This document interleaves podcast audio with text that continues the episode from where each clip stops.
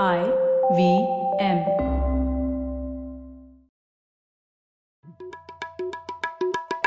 भाई हम हिंदुस्तानियों को बतियाना बड़ा पसंद है। बंगाली में अड्डा उड़िया में खोटी कन्नड़ा में हरटे और हिंदी में पुलियाबाजी। इस कला के लिए हमारी हर भाषा में एक शब्द है। तो प्रणय और मैं तो अक्सर मिलकर पुलियाबाजी करते ही रहते हैं। हमने सोचा कि आपको भी इसमें शामिल कर लिया जाए।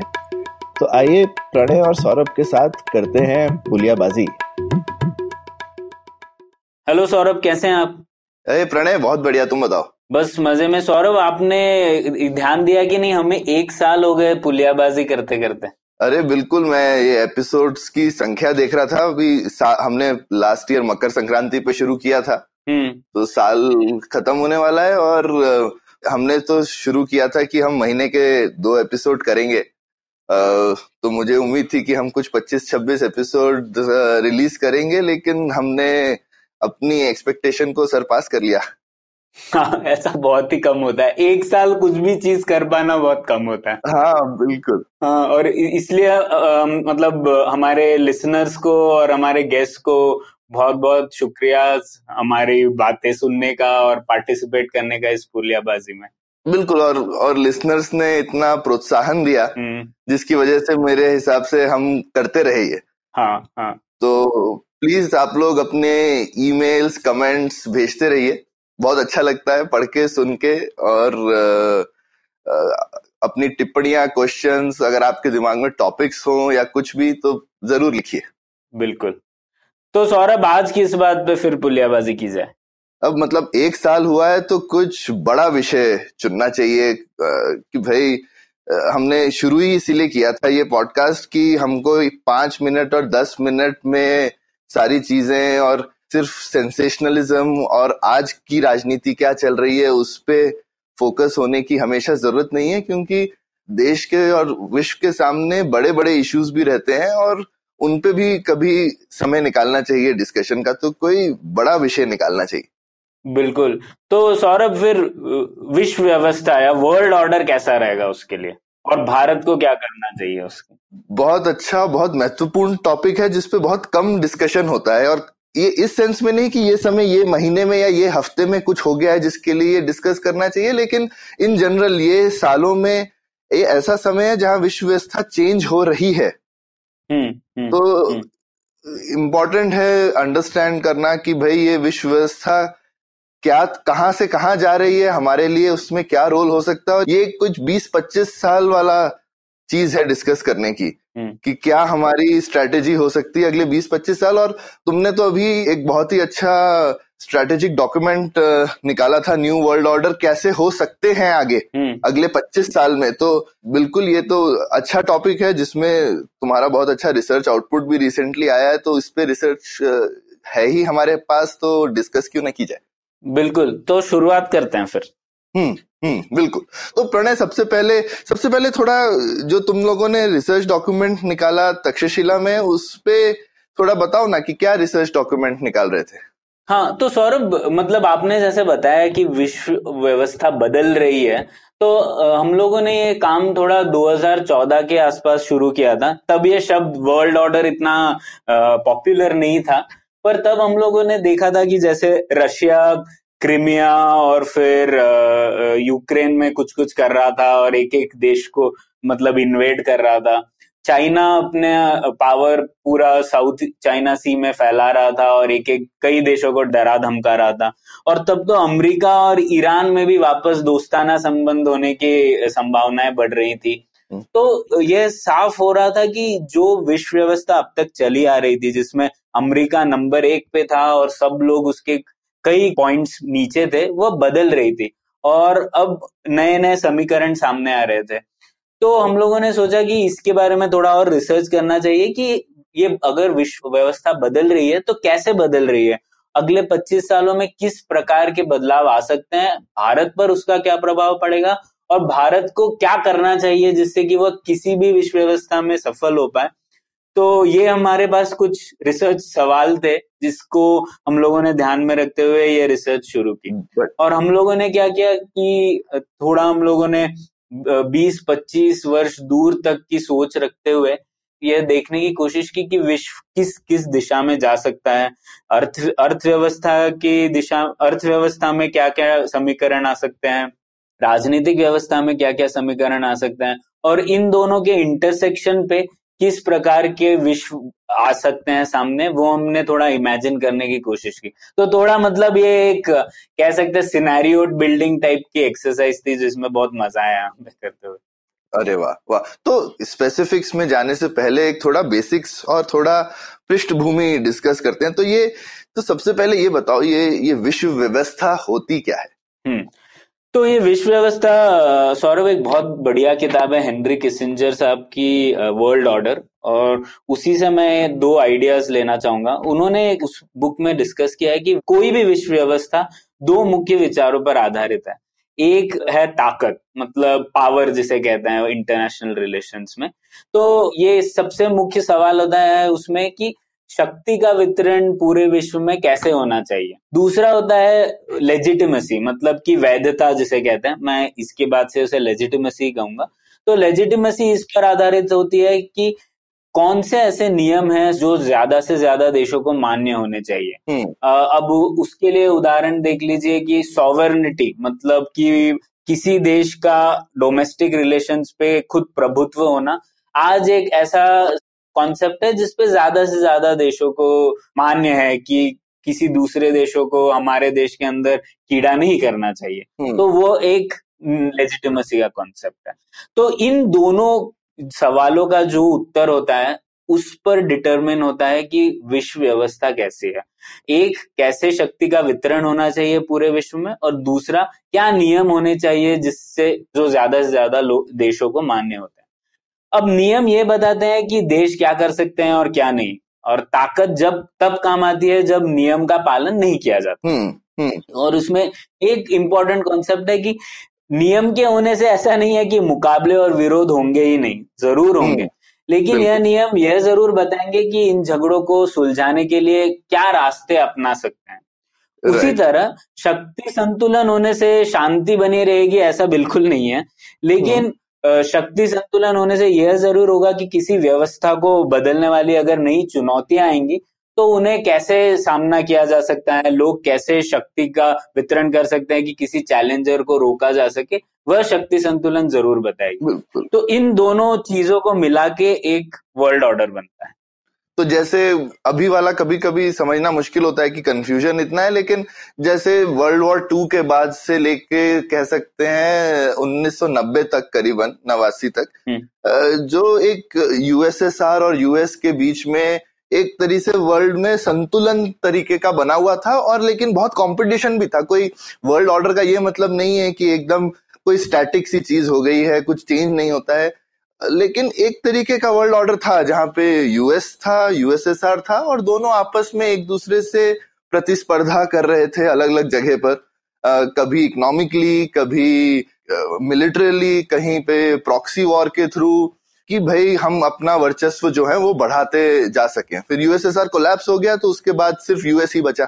हम्म, हम्म। और और अब लेकिन चाइना अब तो तो 89 के बाद से एक तरीके का वर्ल्ड ऑर्डर चल रहा था। 45 से 89 तक एक वर्ल्ड ऑर्डर था। हम्म, हम्म। और इवन 45 से पहले अगर देखें तो बेसिकली ब्रिटिश साम्राज्य जो पूरे दुनिया में सबसे बड़ा राज्य था एक तरह से उनका वर्ल्ड ऑर्डर था। बिल्कुल। हम्म। जो कि 45 में खत्म हो तो ये समझ ठीक है प्रणय जो तुमने बेसिकली क्या कहते हैं फ्रेमवर्क दिया उसमें ये इस तरह से समझ फिट होती है ठीक से। तो आपने जो कहा वो बिल्कुल ठीक था सौरभ, कि 1945 से लेकर तो 1990 तक ये एक ऐसा वर्ल्ड ऑर्डर था जिसमें बिल्कुल प्रतिस्पर्धा थी, जिसे हम कोल्ड वॉर शीत युद्ध कहते हैं, वो था।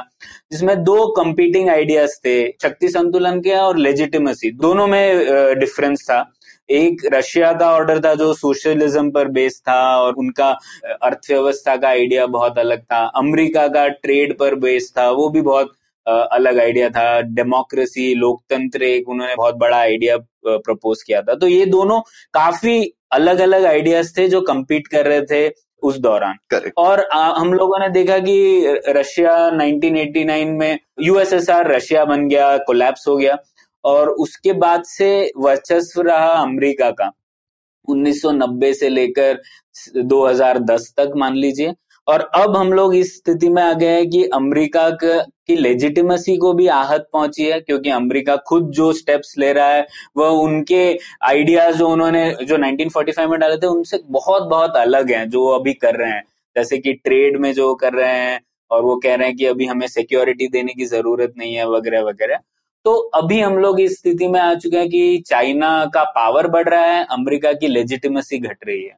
और इसीलिए हम लोग नए वर्ल्ड ऑर्डर में जा रहे हैं क्योंकि इम्पोर्टेंट एक्टर है इसमें अमेरिका तो एक बार उनका व्यू पॉइंट समझने की कोशिश करते हैं हम्म। तो मुझे ये बताओ कि अभी जैसा बेसिकली डोनाल्ड ट्रंप का अभी कहना मतलब डोनाल्ड ट्रंप के कहने को बहुत सीरियसली नहीं लेना चाहिए शायद लेकिन फिर भी प्रेसिडेंट हैं तो उनके वो जो भी करते हैं उसका इम्पैक्ट तो रियल है और हम्म। उनको बहुत सारे लोगों ने उनसे एग्री करते हैं जिन्होंने उनको इलेक्ट किया है इस चीज़ के लिए कि भाई यूएस हम्म। जो है जो उनका मेन हम्म। चीज़ है कि भाई यूएस पूरी दुनिया में बहुत पैसा खर्च करता है अपनी पावर प्रोजेक्ट करने के लिए हम्म।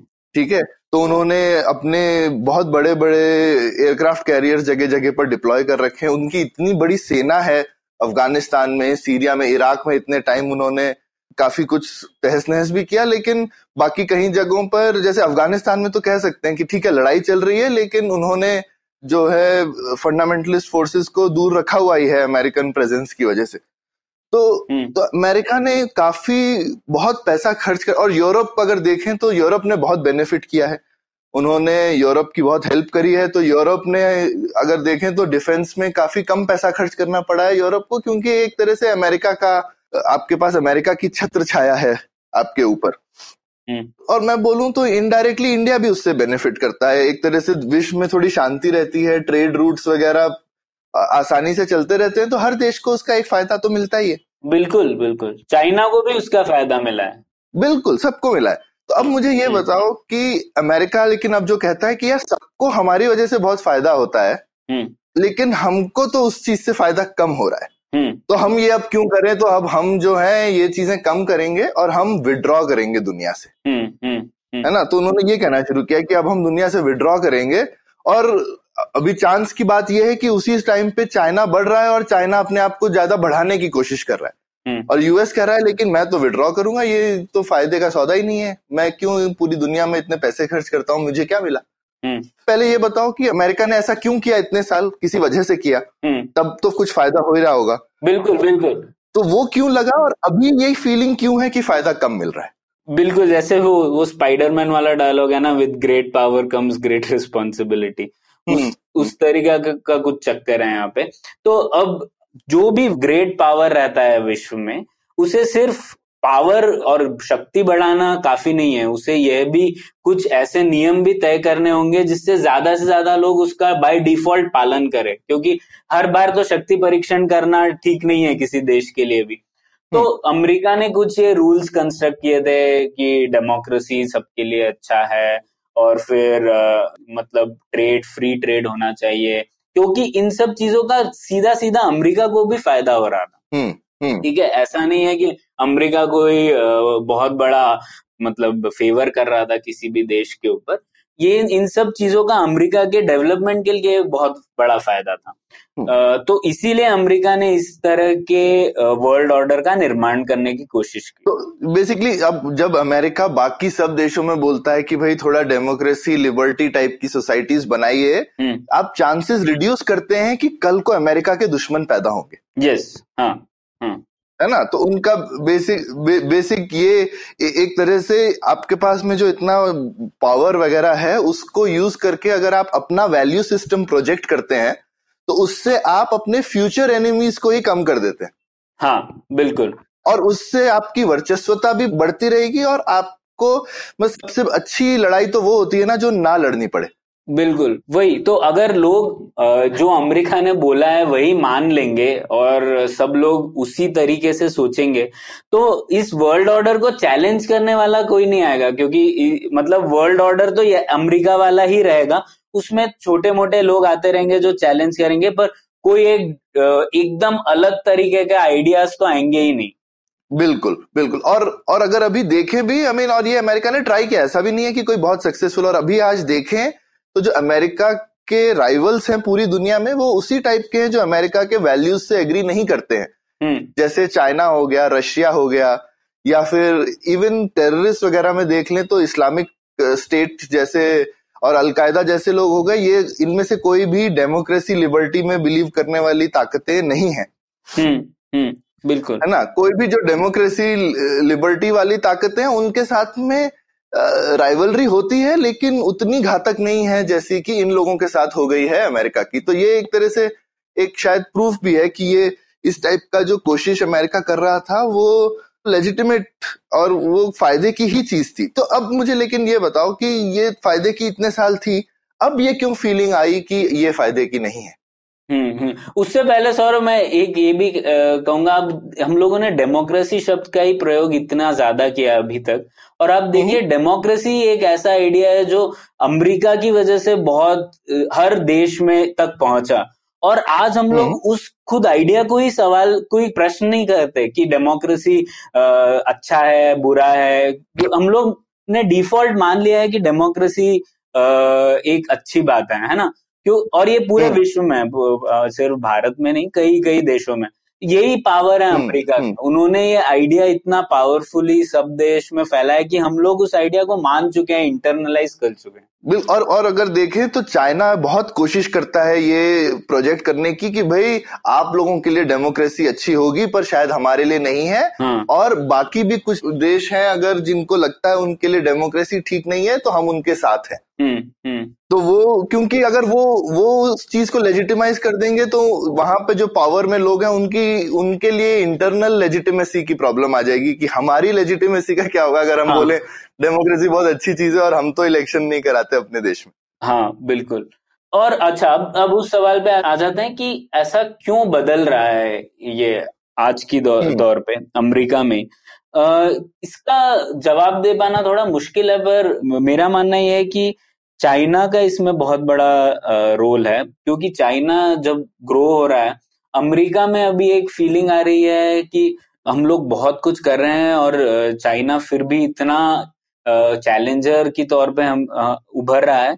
तो हमारा पावर उनसे अब इतना ज़्यादा नहीं है। हम मतलब वो डिफरेंस थोड़ा कम हो रहा है, ये फीलिंग आ चुकी है। और अब उनकी धारणा यह है कि हमें जो कुछ भी करना है, चाइना की ओर अपना ध्यान केंद्रित करना है। बाकी जो भी चीज़ें हैं, उन्हें थोड़ा हम पीछे रख सकते हैं। और इसीलिए आप देख रहे हैं कि वो बोल रहे हैं कि हम क्यों हैं अफ़गानिस्तान में, क्या फ़ायदा है हमें? तो हमें वापस आना चाहिए। यूरोप को भी और कुछ करना चाहिए। तो पूरा ध्यान वो चाह रहे हैं कि हम चाइना पे केंद्रित करें। और इसकी वजह से अगर उन्हें दूसरे विश्व के कोनों से बाहर जाना पड़े तो उन्हें लग रहा है ठीक है क्यों ना किया जाए। तो वो एक है और आजकल के जो एक पॉपुलिज्म का दौर चल रहा है जो एक ये पूरे विश्व में एक दौर चल रहा है कि हमें अंदरूनी तरीके से देखना है विश्व को और मतलब देखना है कि हमें क्या मिल रहा है इससे। हम्म। वो एक धारणा जो है उसका भी एक रोल है यहाँ पर।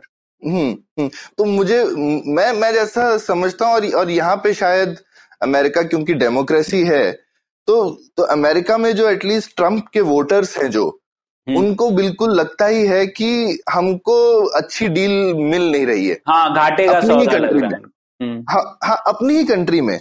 अब उसका कारण ये है कि दुनिया में अच्छी डील नहीं मिल रही है या वो वो अलग बात है उस वो शायद रिलेटेड है या नहीं है लेकिन कुछ लोग जो हैं वो इस चीज़ को उन्हें कन्विंस कर रहे हैं कि ये देखो तुम तुम्हारी हालत कंट्री में इतनी अच्छी नहीं है तुम्हारी कंट्री बाहर क्यों पैसा खर्च कर रही है हाँ और इस चीज़ को शायद आप किसी भी चीज़ पे लगा सकते हैं कल को कोई उनको ये भी समझा सकता है और मुझे लगता है इसमें काफ़ी कुछ सोशल मीडिया का हाथ है हुँ, हम्म, हुँ. हम्म। और जैसा अभी आई मीन रशियन वगैरह का रशियन मेडलिंग जो है वो काफ़ी प्रूव भी हुई है अमेरिका में हम्म। कि कैसे इलेक्शन में और ओपिनियन फॉर्म करने में। तो एक मुझे लगता है कि अभी रशिया एक बहुत बड़ा पावर था हम्म। बीस साल पहले तक और अभी नहीं है। और अब उनके पास पैसा भी कम है पावर भी कम है लेकिन वो अपनी इम्पोर्टेंस बना के रखना चाहते हैं। और अब वो जो है वो ट्राई करते हैं कि अगर हम अपनी पावर बढ़ा सकते हैं ये एक तरीका है और दूसरा तरीका है कि हम दूसरों की पावर कैसे घटा दें। हाँ हाँ। तो या फिर दूसरों की लेजिटिमेसी घटा दें। और दूसर, या दूसरों की लेजिटिमेसी घटा दे। अभी। जैसे जो येलो शर्ट्स वाला कांड हो रहा था फ्रांस में उसमें भी दिख रहा था कि रशियन बॉट्स का कितना हाथ था। अच्छा उसमें भी रशियन बॉट्स का आता है क्या? मैंने नहीं देखा उसका। हाँ। हाँ हाँ वो जो इलियट एंडरसन है ट्विटर पे हाँ। जो आधार के लिए भी पीछे पड़ा रहता है फ्रेंच हाँ। साइबर एक्सपर्ट हाँ। उसने जो है वो काफ़ी एनालिसिस किया। ट्रैफ़िक का जो कि इन चीज़ों को उत्तेजित कर रही थी। अच्छा। और उसमें दिखा कि काफ़ी सारा ट्रैफ़िक जो है वो रशिया से आ रहा था इन चीज़ों के लिए। हम्म हम्म। तो तो रशिया हर जगह पर अगर जितना भी डेमोक्रेसी और लिबर्टी को हर्ट करे तो ये एक तरीका है अपनी रिलेटिव पावर बढ़ाने का। हम्म बिल्कुल। तो तो ये वाली चीज़ जो है इसमें इसमें जो जो नए वेपन आ गए हैं सोशल मीडिया वगैरह के। जिसमें बहुत आसान है किसी भी फॉरेन पावर का मतलब अब हिंदुस्तान में इतने सारे मैसेजेस वगैरह आते रहते हैं जो कि आपस में लड़ाई झगड़ा करवाने के लिए और इन सब के लिए किसको मालूम है कि वो हिंदुस्तान से आते हैं कि बाहर से आते हैं? हम्म हम्म तो ये ये सब भी इम्पोर्ट खैर ठीक है कारणों में जाए तो अभी पता नहीं अभी और, शायद और रिसर्च होगी तो पता चलेगा जब जब इवेंट्स हो रहे होते हैं तो उनके कारण समझ में नहीं आते हैं दस साल बाद समझ में आएगा। हाँ। कि ये जो हो रहा है वो क्यों हो रहा है? लेकिन हम ये तो समझ सकते हैं कि ये हो रहा है। हम्म, इसमें कोई दो राय नहीं है कि ऐसा हो रहा है कि अमेरिका विड्रॉ करने की कोशिश कर रहा है चाइना बढ़ने की कोशिश कर रहा है रशिया डिस्टेबलाइज करने की कोशिश कर रहा है तो अब इसमें भारत क्या करे ये बताओ। हाँ भारत में जाने से पहले सौरभ हम लोग कुछ अलग अलग प्रकार की विश्व व्यवस्था की बात करें क्या? हाँ बिल्कुल तो क्या कहते हैं इस तरह से कि कि हिस्टोरिकली कैसी विश्व व्यवस्थाएँ रही हैं उस तरी और कौन से कंपीटिंग आइडियाज़ हैं आजकल? हाँ इस बारे में डिस्कस कर सकते हैं। हाँ क्योंकि फिर हम लोगों को एक इंडिया का आइडिया भी मिलेगा अंत में। ठीक है तो।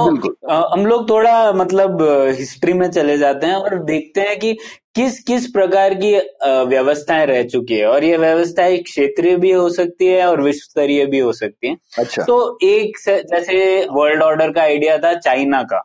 अच्छा। उसका एक सिंपल आइडिया था आ, मतलब उसमें जो किंग था उसे मतलब एकदम स्वर्ग का उत्तराधिकारी मतलब मानते थे। तो उसमें मानते थे कि पूरी दुनिया सिर्फ़ दो पार्ट्स में विभाजित है। एक सिविलाइजेशन है संस्कृति है और एक तो संस्कृति कहलाने के लायक भी नहीं है। हम्म। संस्कृति वह है जो सन ऑफ़ हेवन जिसे बोलते थे जिसे सन ऑफ़ हेवन को मानते हैं वह सिविलाइजेशन है बाकी सब तो मतलब मानने के भी लायक नहीं है। तो हम्म उस आइडिया में हाँ। बाकी सब कबाइली है बारबेरिक्स है। तो फिर हाँ। इस आइडिया में ये था कि चीन ही सेंटर है पूरे विश्व का इसीलिए उसे मिडिल किंगडम भी कहते थे। और बाकी हम्म। सब का इसमें बहुत इंटरेस्टिंग था जब 16 17 सेंचुरी में पहली बार अंग्रेज़ों ने भेजा चाइना में लोगों को ट्रेड करने के लिए। तो उन्होंने बोला हम लोग रिप्रेजेंट कर रहे हैं ब्रिटिश किंग्स को ब्रिटिश एम्पर को. तो उन्होंने बोला अरे क्या जोक कर रहे हो क्या? मतलब कौन एम्पर कौन? कहाँ से आ गया? एक ही एम्पर है पूरे हम्म। विश्व में वो हमारा है। हाँ, तुम तो मतलब अच्छा। तुमको जो चाहिए ट्रेड करना है हमको तो कुछ ज़रूरत ही नहीं है ट्रेड करने की। हमारे पास जो चाहिए वो सब है चाइना में। पर अगर तुमको हम्म। ट्रेड करना है तुमको यहाँ पर हमारी मार्केट के लिए एक्सेस चाहिए तो हम देंगे तुम्हें। पर तुमको ये मानना पड़ेगा कि और कोई एम्पर है नहीं। हम्म, सिर्फ़ एक ही हम्म, एम्पर है वो हमारा है। तो इस टाइप का आइडिया था जिसमें एक सेंटर है और उसके बाहर और कुछ काउंट नहीं करता है। ये आइडिया चाइनीज़ वर्ल्ड ऑर्डर का था और आज भी कुछ कुछ जो चाइना का बिहेवियर है उनके नेबरिंग कंट्रीज़ के साथ वो इस आइडिया से थोड़ा रिलेटेड है। हम्म हम्म, कि भाई जो आसपास हो लोग वो ज़्यादा से ज़्यादा कुछ सबॉर्डिनेट हो सकते हैं लेकिन ज़्यादा चूचा मत करो हम आपको एज अ इक्वल तो नहीं टॉलरेट करेंगे। हाँ हाँ मतलब आप हमारी सुपीरियोरिटी आप मान लीजिए तो हम लोग आपको ट्रेड एक्सेस दे सकते हैं आप हमारे साथ डील कर सकते हैं पर हाँ आप बराबरी मत पूछिए हमसे। ठीक। तो ये एक चाइनीज़ ऑर्डर था और इसीलिए आप क्योंकि ये इतना मतलब चाइना सेंट्रिक है आप मान सकते हैं कि इसकी लेजिटिमेसी काफ़ी कम थी और आज भी कम है। तो ये एक चाइनीज़ आइडिया था। उसके साथ एक और इंडियन आइडिया भी था जो हम लोगों ने अर्थशास्त्र वाले एपिसोड में बात की थी। ये भी एक क्षेत्रीय आइडिया था। इसमें ये था कि फाइनली पूरे भारतीय सब कॉन्टिनेंट को एक एंटिटी में बनाना है। वह एक गोल था इस वर्ल्ड ऑर्डर का।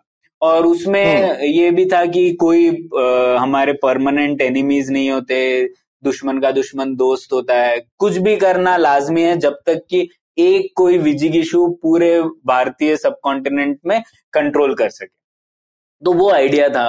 और हम लोगों ने उसके बारे लेकिन में हमारे लेकिन हमारे यहाँ पे ये कॉन्सेप्ट था कि राजा खूब सारे हो सकते हैं और उन और हर राजा राजा राजा होता है ऐसा कुछ नहीं कि कोई एक ही राजा है टाइप से। हाँ बिल्कुल। राजा दो, और दूसरा राजा हाँ उससे कम नहीं है ऐसा कुछ नहीं है। वह सब एक लेवल पर है पर फाइनली हर राजा जो है जितने भी राजा होंगे उनका मेन गोल यह होगा कि वह पूरे सब कॉन्टिनेंट पे एक राज हो ऐसा। करेक्ट हाँ हाँ तो राजा compete कर रहे हैं लेकिन हर राजा जो है वो उसकी लेजिटिमेसी है पर पावर में फ़र्क हो सकता है। हाँ बिल्कुल। तो ये एक दूसरा आइडिया था। तीसरा एक था इस्लामिक आइडिया वर्ल्ड ऑर्डर का। उसमें भी दुनिया को तीन हिस्सों में विभाजित किया गया था। एक था जिसे कहते हैं दारुल इस्लाम मतलब उसे कहते हैं हम्म। जो एरिया ऑलरेडी इस्लाम जिस जहाँ पर पहुँच चुका है और जो एक खलीफा उसे गवर्न कर रहा है वह दारुल इस्लाम उसे कहते थे। और उसे एक मतलब रेलम ऑफ़ पीस कहा जाता था। मतलब यहाँ पर शांति बनी रहेगी। क्यों शांति बनी रहेगी? क्योंकि यहाँ पर इस्लाम है इस्लाम के आइडियाज़ पहुँच चुके हैं इसलिए यहाँ पर शांति बनी रहेगी। उसके बाहर वाला एक एरिया था जिसे कहते थे दारुल हर्ब। और ये एरियाज़ वैसे थे जिसमें इस्लाम नहीं पहुँचा था। तो दारुल इस्लाम का और इस्लामिक वर्ल्ड ऑर्डर का पूरा आइडिया था कि जब ज, जब ये दारुल हर्ब भी दारुल इस्लाम का हिस्सा बन जाएगा तब पूरे विश्व में शांति आ जाएगी। और हम्म, इन दोनों के इंटरसेक्शन पे एक छोटा सा एरिया था जिसे दारुल सुलह कहते हैं। जिसे कहते हैं कि इन एरियाज़ में थोड़ा इस्लाम ऑलरेडी पहुँच चुका था पर फिर भी इसका इसमें मेजोरिटी दूसरे रिलीजन्स की थी। तो वो कह रहे थे कि यहाँ पर एक टेम्पररी सुलह हो सकती है पर ओवरऑल गोल यही था कैसे दारुल इस्लाम को बढ़ाकर पूरा विश्व स्तरीय कर दिया जाए। तो ये एक इस्लामिक आइडिया था वर्ल्ड ऑर्डर का ठीक है? और हम्म। इस इन सब आइडियाज़ में आप देखेंगे या तो ये क्षेत्रीय थे या तो इसमें एक आइडिया को पूरे विश्व तक पहुंचाना है, वह गोल था। अब इन सबको हम्म। कंपीट करते हुए एक आइडिया है वेस्टफेलियन आइडिया और वो बहुत इंपॉर्टेंट है क्योंकि वेस्टफेलियन आइडिया से ही अमेरिकन वर्ल्ड ऑर्डर भी स्टार्ट होता है।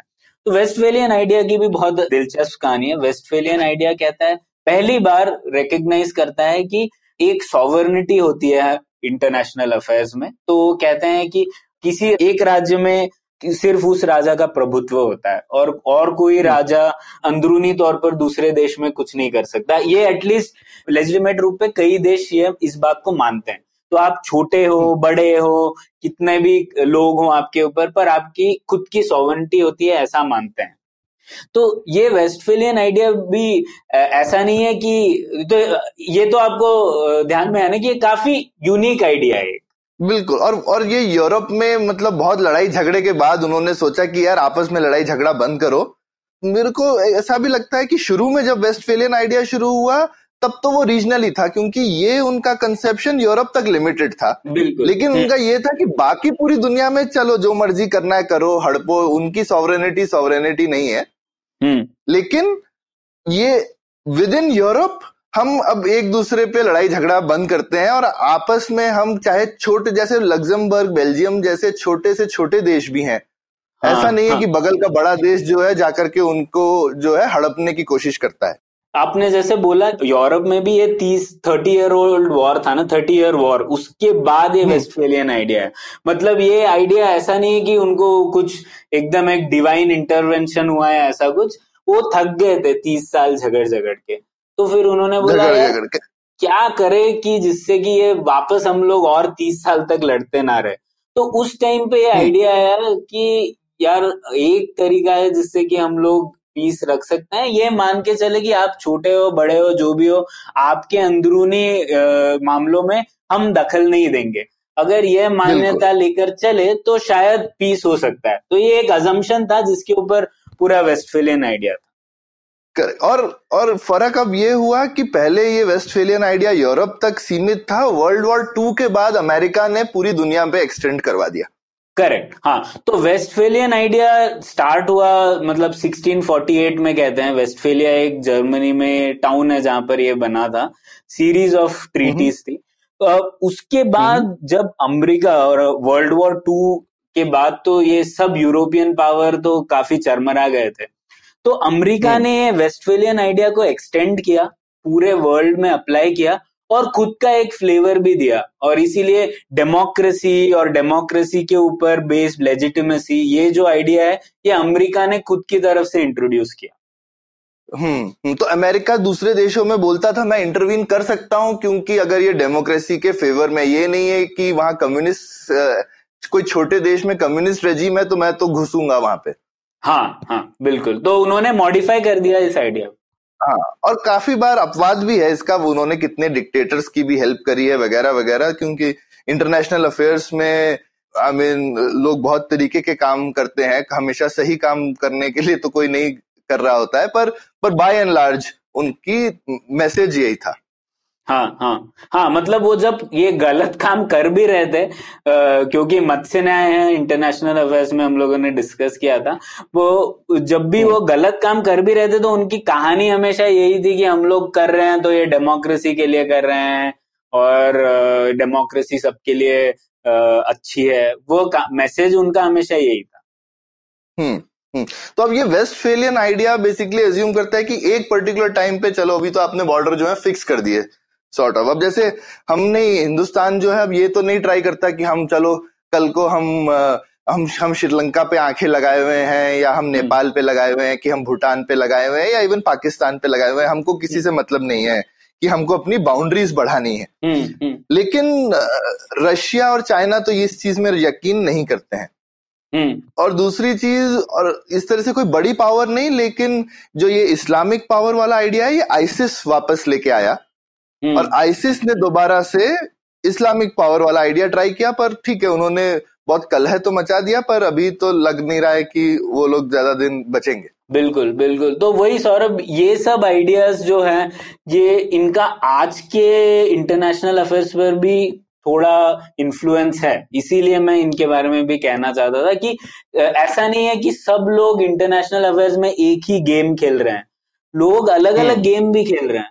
अलग अलग रूल से भी चल रहे हैं। हम्म हम्म। और और ना ही और एक ओवरऑल जिसको कहना चाहिए मेटा गेम जो ये है कि गेम के रूल ही क्या हो। तो गेम गेम में भी लड़ाई है और गेम के रूल डिफाइन करने के लिए भी लड़ाई है। बिल्कुल बिल्कुल। हाँ एक काम मतलब ऐसा कह ले कुछ लोग चेस खेल रहे हैं तो कुछ लोग पचीसी खेल रहे हैं और कुछ लोग और ही कुछ खेल रहे हैं। और रूल्स क्या है वो भी एक तय नहीं है। बट ये है हम्म। कि सबसे इम्पोर्टेंट जो है वो हम क्योंकि अमेरिका सबसे पावरफुल था तो उनके जो रूल्स है वो शायद सबसे ज़्यादा देश मानते हैं। और जो भी चैलेंजर्स हैं वो इन्हीं रूल्स को डायरेक्टली क्वेश्चन कर रहे हैं जैसे डेमोक्रेसी को या फिर जैसे चाइना कर रहा है। तो रेफरेंस पॉइंट वही है। हाँ। तो अब इसमें अगर देखें तो चाइना ने अपने पत्ते बहुत अच्छे से प्ले किए इन द सेंस उन्होंने अमेरिका के वर्ल्ड ऑर्डर का काफ़ी फ़ायदा उठाया है इकोनॉमिकली थोड़ा सा लिबरल होकर हम्म। तो उन्होंने ट्रेड वगैरह में बहुत ध्यान दिया और अमेरिका के जो ट्रेड रिलेशनशिप से उन्होंने बहुत फ़ायदा कमाया बिना उनके डेमोक्रेसी लिबर्टी के आइडियाज़ को लिए हुए तो उन्होंने काफ़ी सिलेक्टिव एंगेजमेंट वर्ल्ड ऑर्डर के साथ में सक्सेसफुली कर लिया। हम्म हम्म। हिंदुस्तान को देखें तो हिंदुस्तान काफ़ी इंटरनली अलाइंड है क्योंकि अगर विद इन सब कॉन्टिनेंट देखें तो हम वेस्टफेलियन तो नहीं थे लेकिन एक बार अब हमारे यहाँ एक तरह से विजिगिशु बन गया जो कि एक इंडियन रिपब्लिक है। लार्जली हमारा एक पूरे सब कॉन्टिनेंट पूरा सब कॉन्टिनेंट ठीक है पर पूरे अब सब कॉन्टिनेंट में कुछ चार पाँच ही देश हैं। हाँ तो अब हमारा कोई और मकसद नहीं है कि हमें अफ़गानिस्तान भी चाहिए या बर्मा भी चाहिए वगैरह। तो हाँ। अभी जो बन गया है तो अब हम पाकिस्तान भी नहीं चाहिए। हाँ हमें पाकिस्तान भी नहीं चाहिए। तो अब हमें हमें ये जो है वर्ल्ड ऑर्डर में हम तो काफ़ी बिलीव कर तो हमारा वैल्यूज़ वगैरह में और इन सब में अमेरिका के साथ अलाइनमेंट तो काफ़ी अच्छा है। बिल्कुल हम्म। तो ठीक है ठीक है तो ये इस तरह से चलिए ये तो अभी समझ लिया अभी अब क्या है? हम्म, हम्म। तो ये ये इसी विषय पर डिस्कशन जारी रखेंगे लेकिन एक छोटा सा ब्रेक लेते हैं इस जगह पर।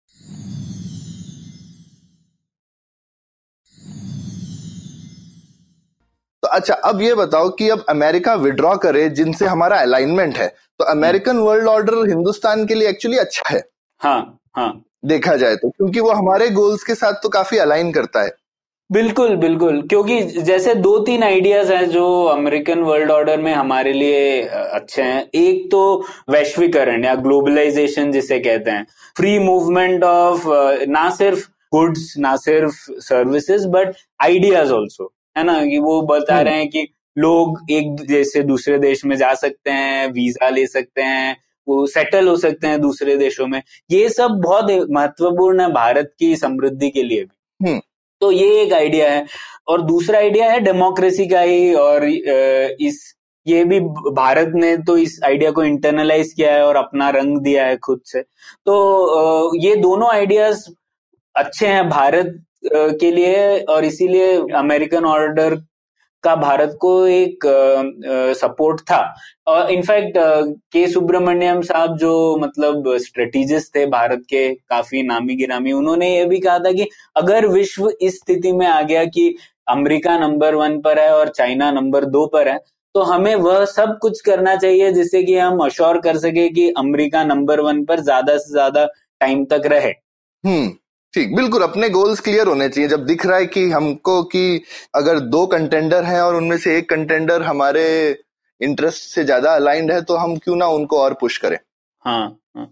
सौरभ उसमें एक बात और भी है कई लोगों मैंने भी पढ़ा है शायद आपने भी पढ़ा होगा लोग लोग कहते हैं कि, कि अरे ये क्या है अमेरिका और चाइना में तो कोई फ़र्क ही नहीं है। अमेरिका ने भी कई गलत चीज़ें की है डेमोक्रेसी के नाम पर चाइना भी वैसा ही है।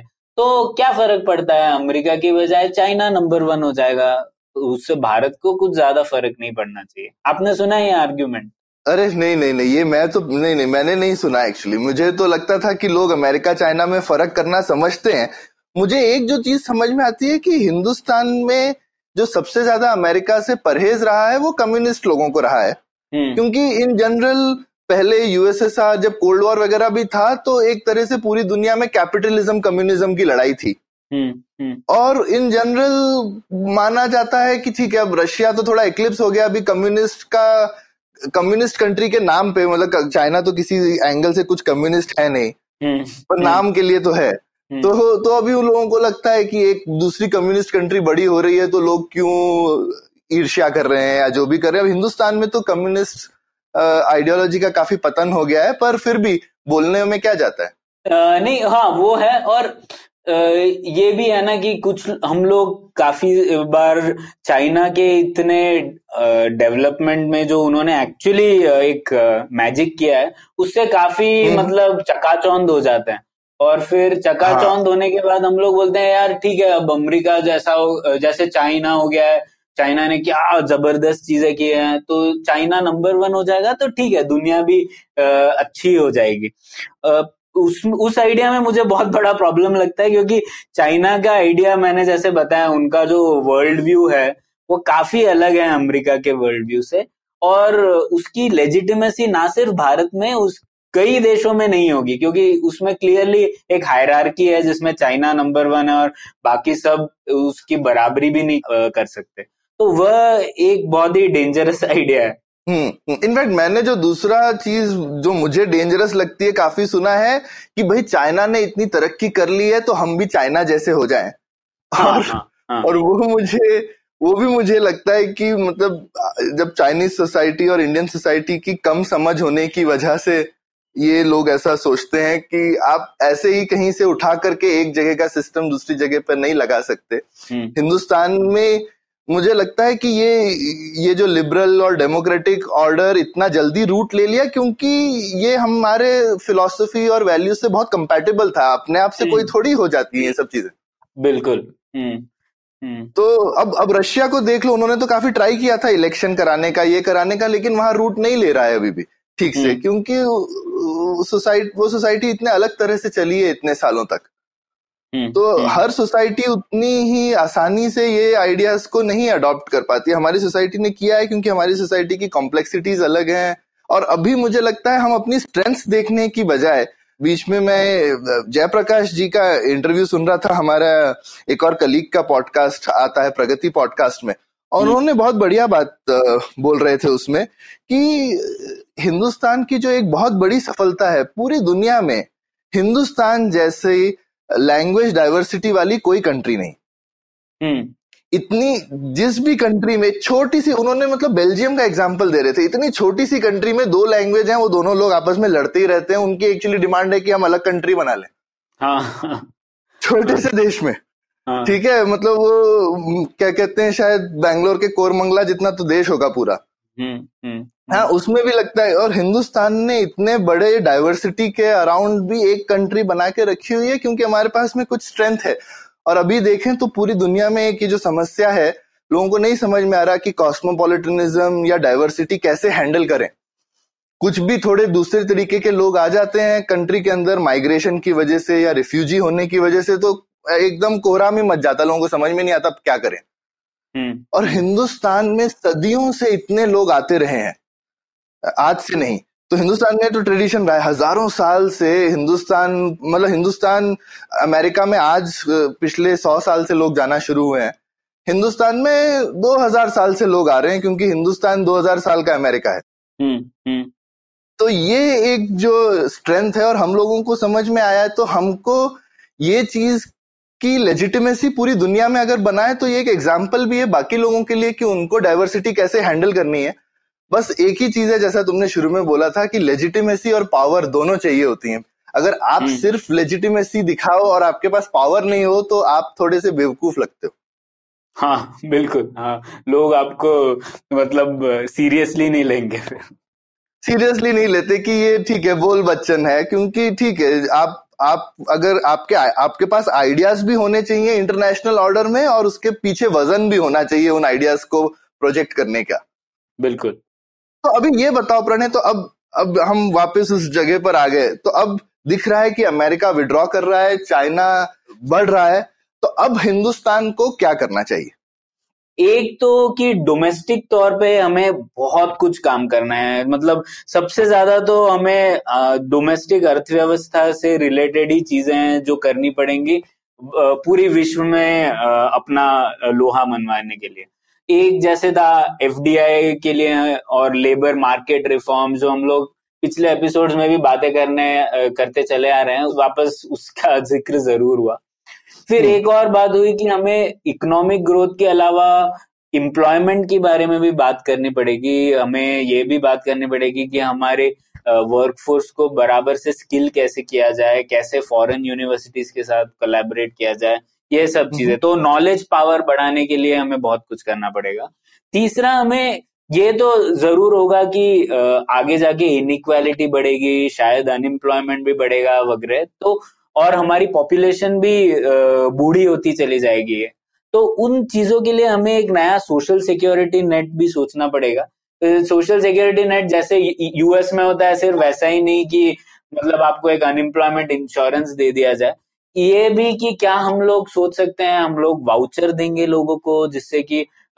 वो अपने स्किल्स को अपग्रेड कर पाए अगर एक स्किल से हट जाए तो कुछ और सीख पाए इस तरीके की चीज़ें डोमेस्टिकली हमें सोचनी पड़ेंगी हम्म, हम्म। फिर तो बेसिकली जो मुझे समझ में आ रहा है कि ये दो। जो इम्पोर्टेंट चीज़ें हैं कि एक तो अगर आपके पास इकोनॉमिक पावर और सरप्लस नहीं है तो आप क्या प्रोजेक्ट करेंगे और दुनिया में जितना आप लेन देन करते हैं अगर आप बोलेंगे कि मुझे कुछ चाहिए तो आप यूजली देते हैं मार्केट एक्सेस अगर आपकी मार्केट अट्रैक्टिव ही नहीं है तो कोई आप में क्यों इंटरेस्टेड है? हाँ बिल्कुल हाँ। है ना? तो आपको दूसरों से लेने देने के लिए कुछ है ही नहीं। और अगर आपके पास में सरप्लस नहीं है इकोनॉमी में तो आप क्या खर्चा करेंगे? अभी अगर आपको सही में अफ़गानिस्तान में दस पचास बिलियन डॉलर खर्च करना है तो कैसे करेंगे? अगर आपकी इकोनॉमी पाँच दस ट्रिलियन डॉलर की नहीं है। हम्म बिल्कुल। हम्म ठीक। तो कैसे बड़ा मार्केट बना जाए और सक्सेसफुल होने के लिए अगर दूसरे मार्केट में जाना है तो हमारे पास क्या होना चाहिए? वो वो स्किलिंग वगैरह से आएगा।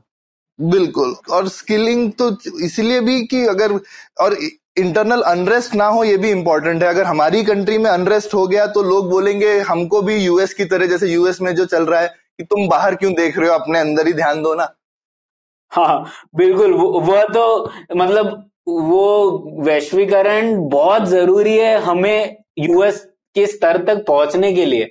हम लोग यूएस हम्म। की चीज़ें अभी नहीं ला सकते कंसर्न्स क्योंकि अभी तक हम लोग वहाँ तो पहुँचे नहीं है। बिल्कुल ठीक। तो ये डोमेस्टिक कुछ चीज़ें थी।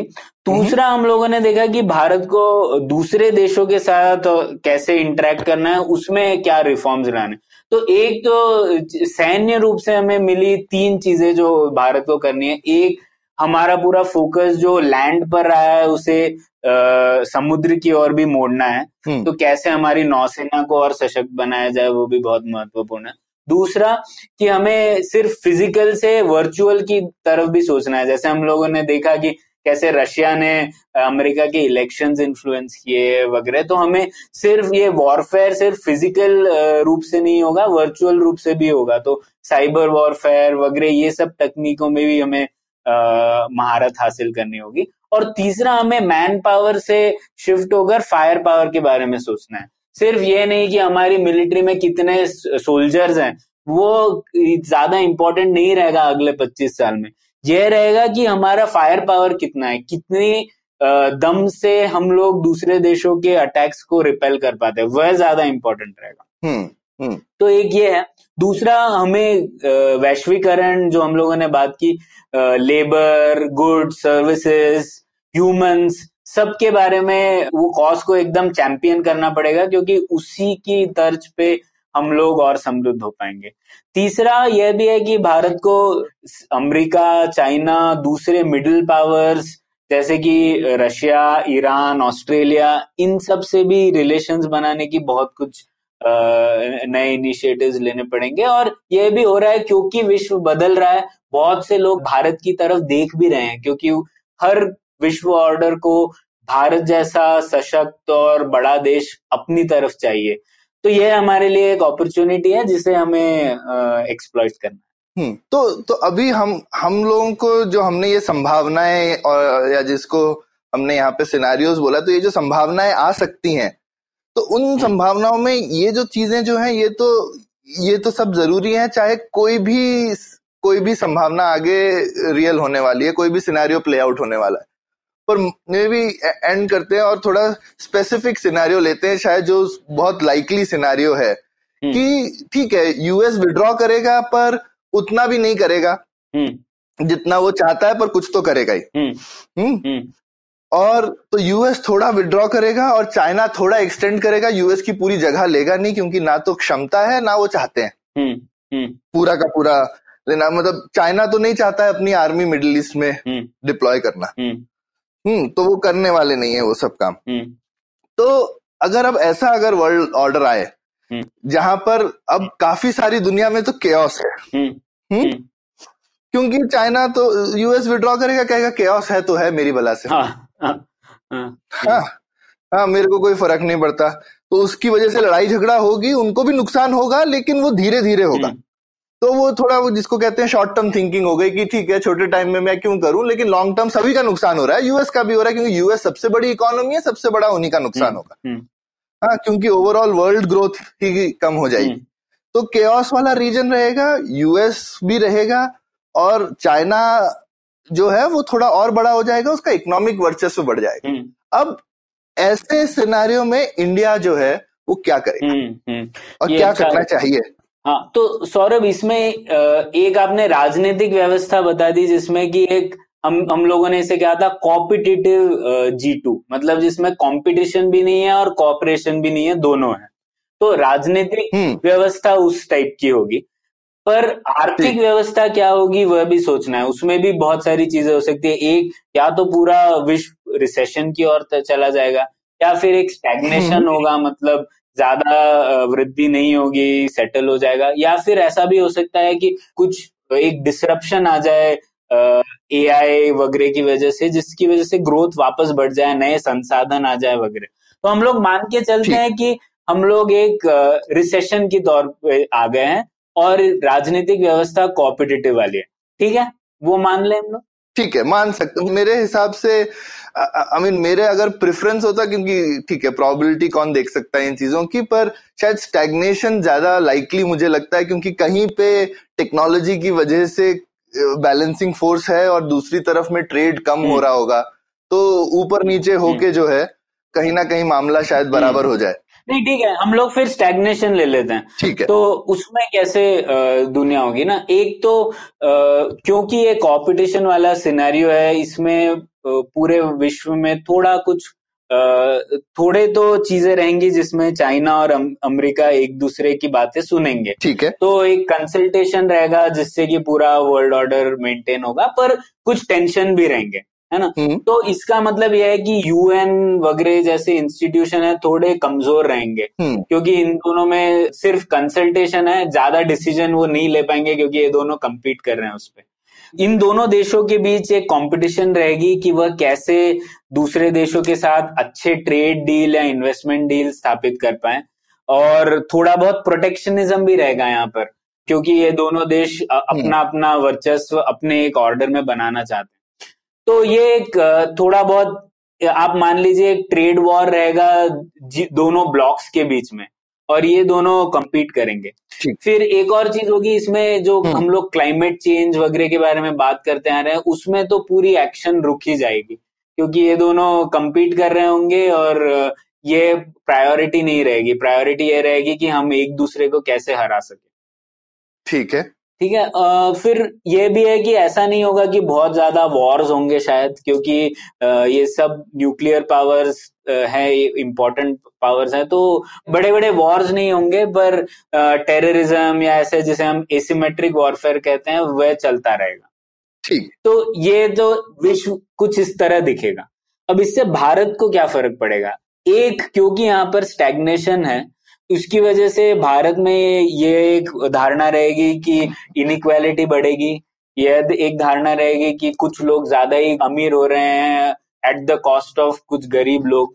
तो फिर इस वजह से वो बहुत सारी अंदर इंटरनल टेंशन हो जाएँगे। फिर क्योंकि स्टैग्नेशन है लेबर मोबिलिटी नहीं होगी, कई देश बोलेंगे कि यार हम लोग दूसरे देशों के लोगों को नहीं आने देंगे क्योंकि ग्रोथ हमारे लिए ही काफ़ी नहीं है।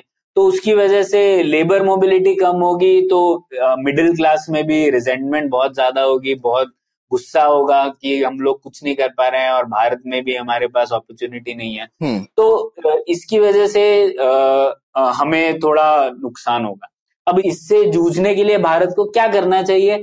एक तो वापस वही बात आ जाएगी कि हमें एफडीआई और अपॉर्चुनिटीज़ दे, देनी पड़ेंगी जिससे कि दूसरे देश जब सोच रहे हैं कि हमें अपना ग्रोथ कैसे बढ़ाया जाए, उसके लिए भारत एक अपॉर्चुनिटी दे, जिससे कि हमें और जॉब्स हम लोग जनरेट कर पाए और लोगों को हम लोग और समृद्ध कर पाए। दूसरा, क्योंकि कंपटीशन होगा यूएस और चाइना में तो दोनों चाहेंगे कि कहीं ना कहीं भारत एक अच्छे, भारत को एक अच्छे टर्म्स पे रखे। तो भारत को एक अपॉर्चुनिटी रहेगी, शायद वह उस स्थिति में बेल्ट एंड रोड इनिशिएटिव जैसे इसमें भी हिस्सा बन पाए। या फिर जो अमेरिका का था टीपीपी मॉडल उस पे भी एक हिस्सा बन पाए। भारत को शायद टैक्सेस कम करने पड़ेंगे अपने मार्केट्स को लिबरलाइज करना पड़ेगा और ऐसा कुछ करना पड़ेगा जिससे कि ना सिर्फ़ भारत का टैलेंट पूरे विश्व का टैलेंट भी भारत में आ पाए। तो वो सब अपॉर्चुनिटीज़ रहेंगे भारत के तो तो ओवरऑल इन इन चीज़ों में हिंदुस्तान को किसी एक खेमे में जाने की जगह हम हम बेसिकली क्या कहना चाहिए? एक बुरी सिचुएशन में जितना अच्छा कर सकते हैं। जैसा इन अ वे हम कोल्ड वॉर में कर रहे थे जहाँ पे हम ना यूएस के खेमे में घुस रहे थे बहुत ज़्यादा ना यूएसएसआर के लेकिन हम दोनों से ही एंगेज करते थे जिनसे हमको अच्छी डील मिल जाए अलग अलग हम्म, चीज़ों हम्म, बिल्कुल। कुछ ऐसा ही। हम्म, तो, तो तो एक तरह से क्या बोलना चाहिए non alignment part two type का हो गया।